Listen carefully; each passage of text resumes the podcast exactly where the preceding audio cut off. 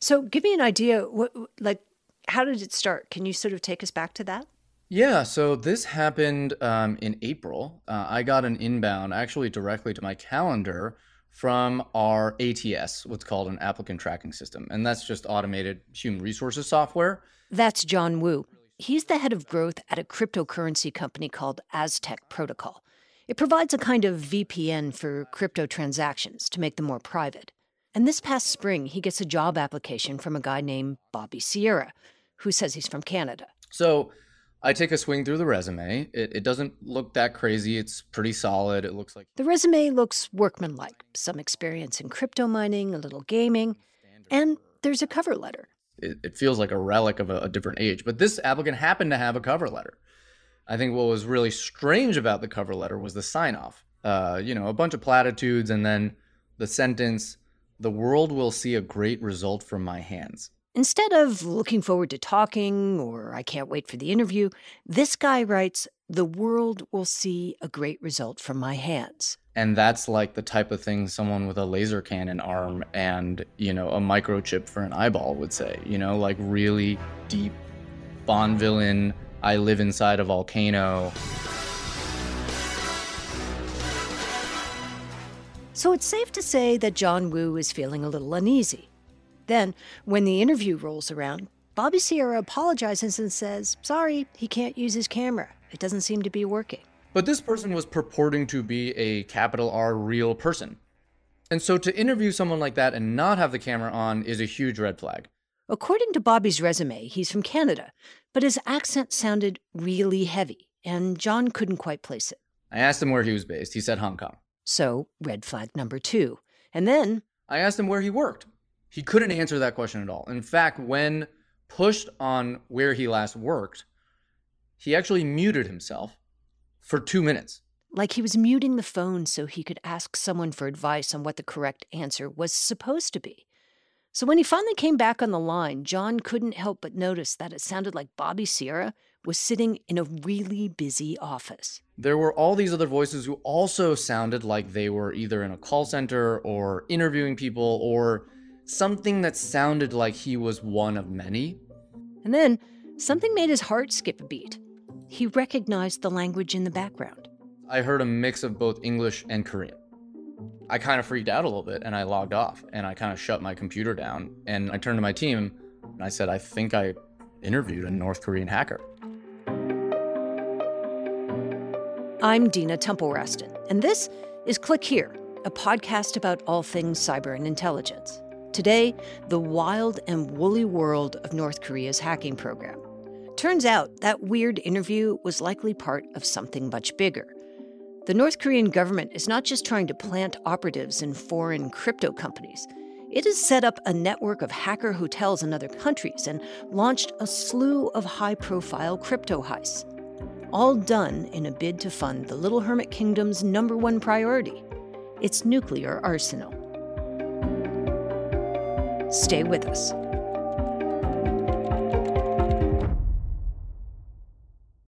If you're looking for a daily guide to cybersecurity news and policy, sign up for the Cyber Daily from Recorded Future News. It serves up the day's most interesting and important cyber stories from our sister publication, The Record, and then aggregates all of the big cyber stories you might have missed from news outlets around the world. Just go to therecord.media and click on Cyber Daily to get all you need to know about the world of cybersecurity right in your inbox. Hello, I'm Adam Fleming from the Global Story podcast from the BBC World Service. We are looking at Lina Khan, the face of the US government's battle to regulate big tech. She's already redefined the way we talk about monopolies. Now she's taking on the likes of Amazon and Meta. But who is she? And will she win?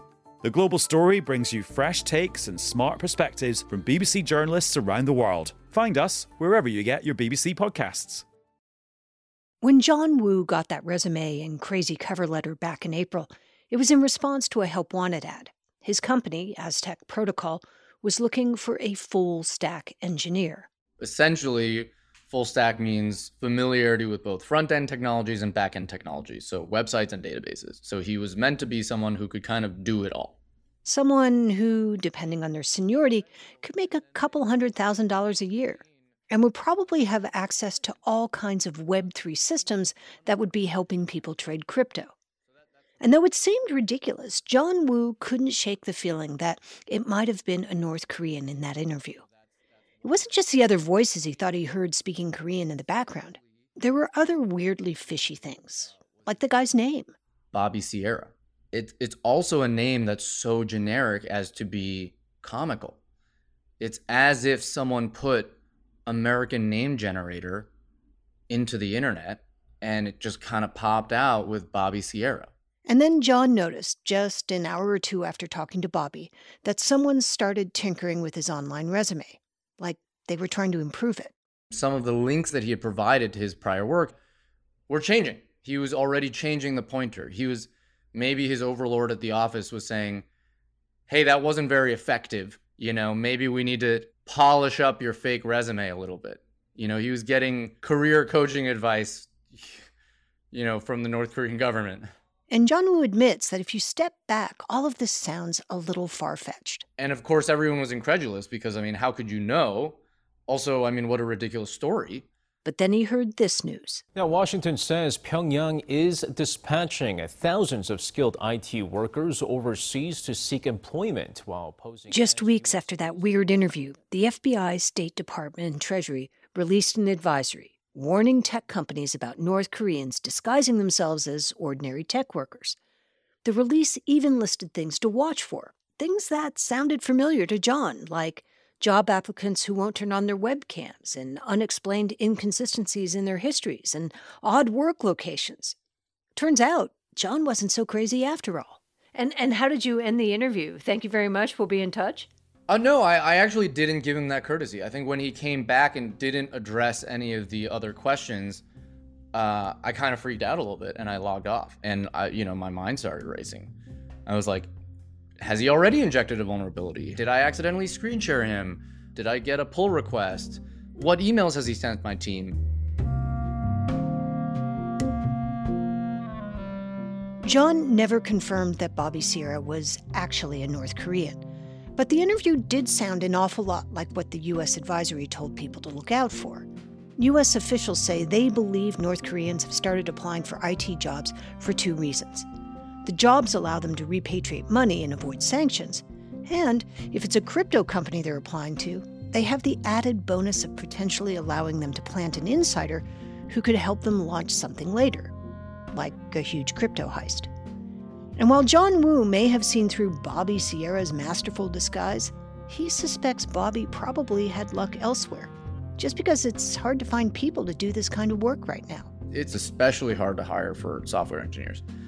The problem is, once you hire a contractor, they can use a subcontractor. You know, the contractor says, I've got this contract, I need to deliver a piece of code. Well, I don't have the guys either. I'm going to subcontract that out. And that subcontractor could have a subcontractor and that subcontractor, without realizing it, unknowingly hires a North Korean hacker. When we come back, why Pyongyang is banking on crypto.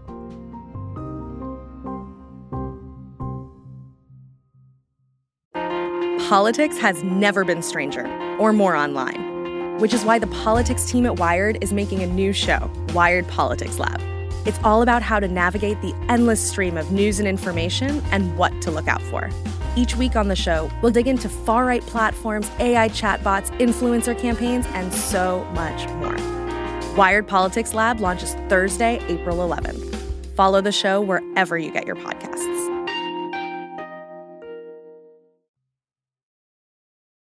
Back in the 1980s, I lived in Northeast China, not far from North Korea. There were just a handful of Westerners living in that part of China at the time, and we'd meet up at the local hotels to drink on Friday nights. There was the Phoenix Hotel, the Metropole, the Chilbosan.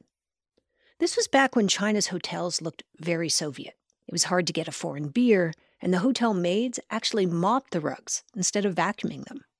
Even back then, the Chilbosan was filled with North Koreans. And when Pyongyang got into the hacking business, the Chilbosan, with its great internet connections, became an outpost for North Korean hackers. And they were pretty obvious about it. The dining you know, is is all Korean food. Um, the way the staff is, uh, it's like a little, let's call it resort haven inside of China, but actually fully North Korean. Eric Chien is a security researcher at Symantec, and he's one of the world's go to guys on North Korean hacking. And they call it the hacker hotel because, again, hackers are there essentially in hotel rooms, uh, hacking away day and night and living uh, there at the same time. Have, have you been there? I have not been there. I've not been there. I, I don't. I'm not sure. I'm not sure. I would be. Uh, I would be uh, welcome. I think you'd have to go in disguise, maybe. Potentially. we'll work on that. The Chilbosan Hotel was a longtime base of operations for Pyongyang's premier hacking gang, the Lazarus Group. We've been tracking them since the very early days, probably 2009. They conducted a mass distributed denial of service attack on the US and South Korea. Some of those artifacts that we had covered at that time date back probably to as early as 2007. Wow. Wow. How North Korea actually organizes its hackers is a bit complicated. North Korea has a reconnaissance bureau they are primarily underneath the People's Army in North Korea, and uh, most of the cybercrime operations are done under what's called the Third Bureau. And then within the Third Bureau, there's another group that is called Lab 110. Uh, but basically, you know, they're embedded within the, the military operations of uh, North Korea. The Lazarus Group is thought to be working for Lab 110. And it wouldn't be an exaggeration to say that its work has become the stuff of legend are responsible for some of the most damaging and most well known cyber intrusions in history, including the cyber attack targeting Sony Pictures, multi million dollar salaries of top Sony executives, the cyber heist of Bangladesh Bank. In this $81 million heist, we're learning. And creating the WannaCry ransomware. Ransomware on hundreds of thousands of computers around the world and nearly crippled the British healthcare system. So it's a significant impact. So you have to wonder, given all this activity, why don't the authorities just march down to the Chilbosan Hotel and round up some of these people? And there was talk of doing that. Then, a few years ago, the Chilbosan unexpectedly announced it was closing. U.S. officials say North Korea has moved its operations elsewhere. North Korea's motivations for all this hacking make it different from other countries. China tends to focus on intellectual property. Russia wants to sow chaos. Iran specializes in U.S. infrastructure hacks. And North Korea is and always has been all about the money. So, in the old days, I'm sorry to be so retro and talk about dollar bills. I thought North Korea made the greatest counterfeit American dollars. It's, it's actually good that you talk about the old days because a lot of people don't realize something about North Korea. What they're doing today with cyber offensive actions uh, in the financial world is what they were doing in the past before computers existed. So North Korea has always been involved in organized crime, drug trade, counterfeiting, and that's how they were getting their money in the past. And now what we've seen is just a shift where they realize it's much easier to achieve those same objectives uh, just by using, you know, cyber offensive operations. And cryptocurrency exchanges are a new tantalizing target. They're brimming with money, and they're surprisingly vulnerable most of these organizations they're hacking are small startups. And to be frank, uh, have not invested that much in security as much as something like a Main Street bank. Not only are mainstream banks harder to break into, but the sheer logistics of moving that cash into North Korea without being noticed is hard. If you wanted to steal, say, $81 million from Bangladesh Bank, how would you get it back to Pyongyang? You have to set up fake accounts, bribe bank managers. You have to have people go to the banks, take money out in suitcases, and then launder it through gambling junkets. So if you think about all of that effort that's required to get that money, and you have to pay all those middlemen as well. Uh, when we talk about cryptocurrency, they just transfer it one place to another and eventually cash it out. We talk about cryptocurrency, once it's gone, it's pretty much gone. And the granddaddy Ocean's 11 crypto heist of all time? It happened this past spring when Lazarus hackers broke into a crypto company called Ronin. It's uh, based on what's called Ethereum, uh, so just type of cryptocurrency. One of the problems with cryptocurrency that hasn't been worked out yet is that you can't just move digital coins from one blockchain to another automatically. Unlike the banking system, cryptocurrency exchanges are siloed. So companies have built something called a cryptocurrency bridge, and it allows you to change Bitcoin into, say, Ethereum. They're like the electronic equivalent of those foreign currency exchange booths at the airport. The crypto bridge requires that every transaction have keys to verify the transfer, like showing your passport at the airport booth. If you can steal enough of those keys, it's like getting sort of the skeleton key for that network. And this is what Lazarus did this past spring. They took over some keys at that crypto company, Ronin, and then just transferred a bunch of cryptocurrency into their wallets. The haul, at the time, was some $600 million, all bound for Pyongyang's pockets. You essentially have one person at Kim Jong un who decides, I need, you know, a billion dollars raised this year to help fund the country. And so hack whoever and whatever you can to make that money. The big concern, at least for the US and its allies, though, is where all that money is going. That's a North Korean propaganda video of a missile launch, a visual reminder of the great leader's top priority. Earlier this year, a UN report tried to quantify just how much North Korean hackers were stealing to support Kim Jong un's obsession. The UN says it is conservatively in the hundreds of millions of dollars. And while hacking is helping with the bulk of that, sending out guys like Bobby Sierra to pose as IT specialists looking for work is adding to that bottom line too. And it may be happening more than we think. I actually talked to someone at a co working space and he came up to me and he told me in confidence John Woo again. You know, we had a North Korean on payroll. We had hired a guy and he had been working with us for six months. And it wasn't until the FBI called us that we were like, oh, oh, golly, you know, we didn't do the correct security checks here. He says crypto heists are just objectively bad for everyone. Because in the end, whether you're a digital asset or an old fashioned currency, money is all based on trust. Our number one goal in this industry is to keep users safe. And if users aren't safe, we aren't doing our job. So that's number one. Number two, and I, it sounds crazy to say this, this is a matter of national security. It's like I talked to a guy who's trying to take money from me and like give it to the development of ballistic missiles. I mean, that, that's just crazy. This is Click Here. When we come back, a glimpse of life in North Korea.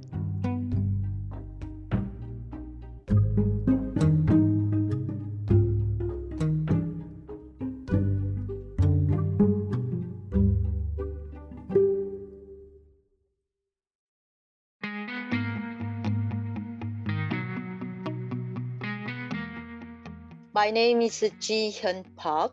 I was born in North Korea in 1968, but I escaped North Korea twice. We thought we'd have Ji Hyun Park give us a little taste of what it's like to live in a place so cordoned off from the rest of the world. A place that, even if residents haven't left, they have an uncomfortable sense whatever is outside must be better. Ji Hyun Park's father had never been outside of North Korea, but he was sure that his children should leave. His dying wish was for Ji Hyun to flee North Korea with her brother. So it was my father's last wish. Uh, he saw his brother died of starvation, and then military came to my house. They beat my younger brother. Uh, my younger brother holding my hand, and he said, "That's wake up, wake up, sister. We have we had to go." My hometown is North Hamgyong province. So that is easy to cross the border and cross the riverside. The riverside.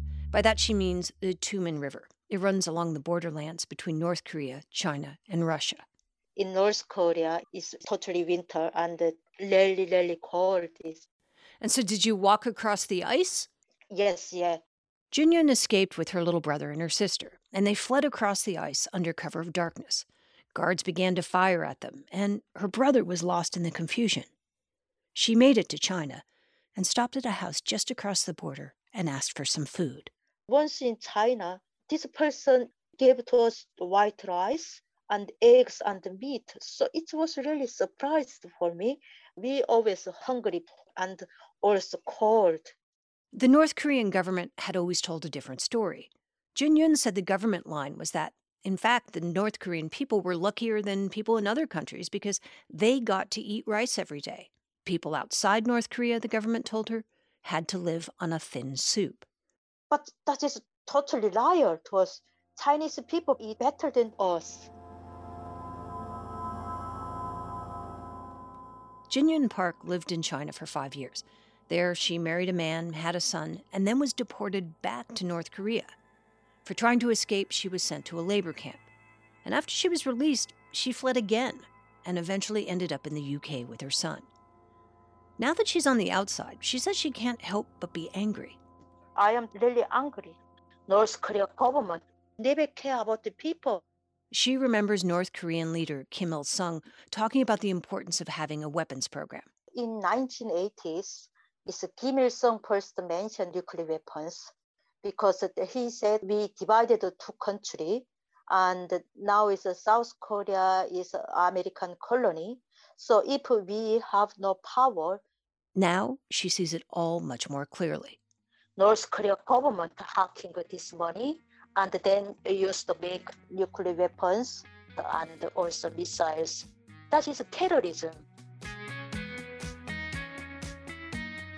Ji Hyun Park has a new memoir out. She co wrote it with another author, and it's about her life. It's called The Hard Road Out One Woman's Escape from North Korea. You can read more from our interview with her at clickhereshow.com.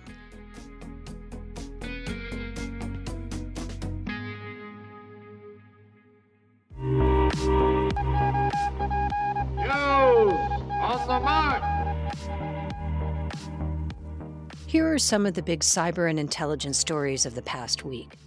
House Democrats have suggested adding an additional $400 million to President Joe Biden's nearly $2.5 billion budget request for the Cybersecurity and Infrastructure Security Agency, or CISA.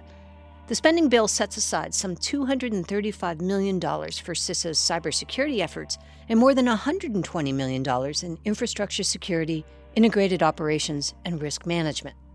The additional monies are seen as a show of support for the agency, which has already received $1 billion in additional funding in the past year. The Israeli spyware company NSO Group is on the block, and an American defense contractor is interested in buying it. L3 Harris is said to be in talks to buy the surveillance company, which the Department of Commerce has blacklisted for its propensity to crack into iPhones of dissidents for various governments.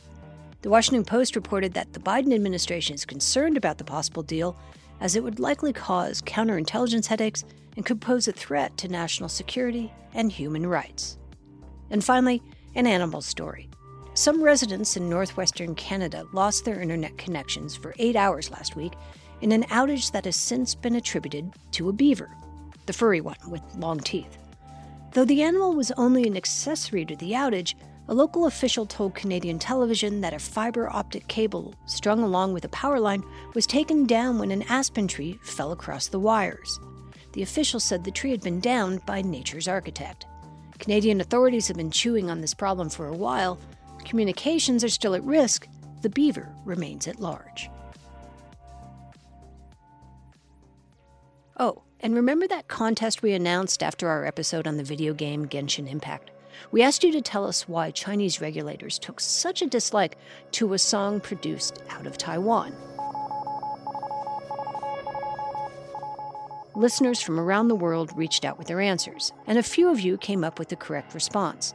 Turns out the composer added Morse code to his song to spell out the message Liberate Hong Kong, the revolution of our times.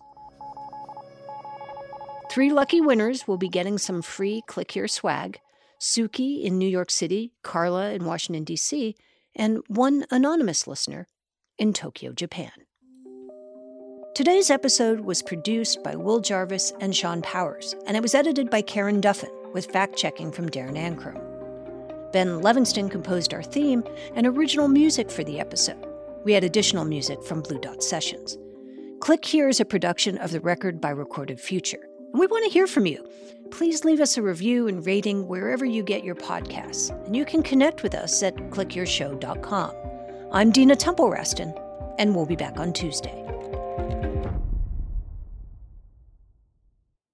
Looking for more of the cybersecurity and intelligence coverage you get on Click Here? Then check out our sister publication, The Record, from Recorded Future News. You'll get breaking cyber news from reporters in New York, Washington, London, and Kiev, among others.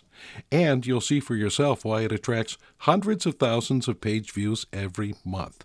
Just go to therecord.media.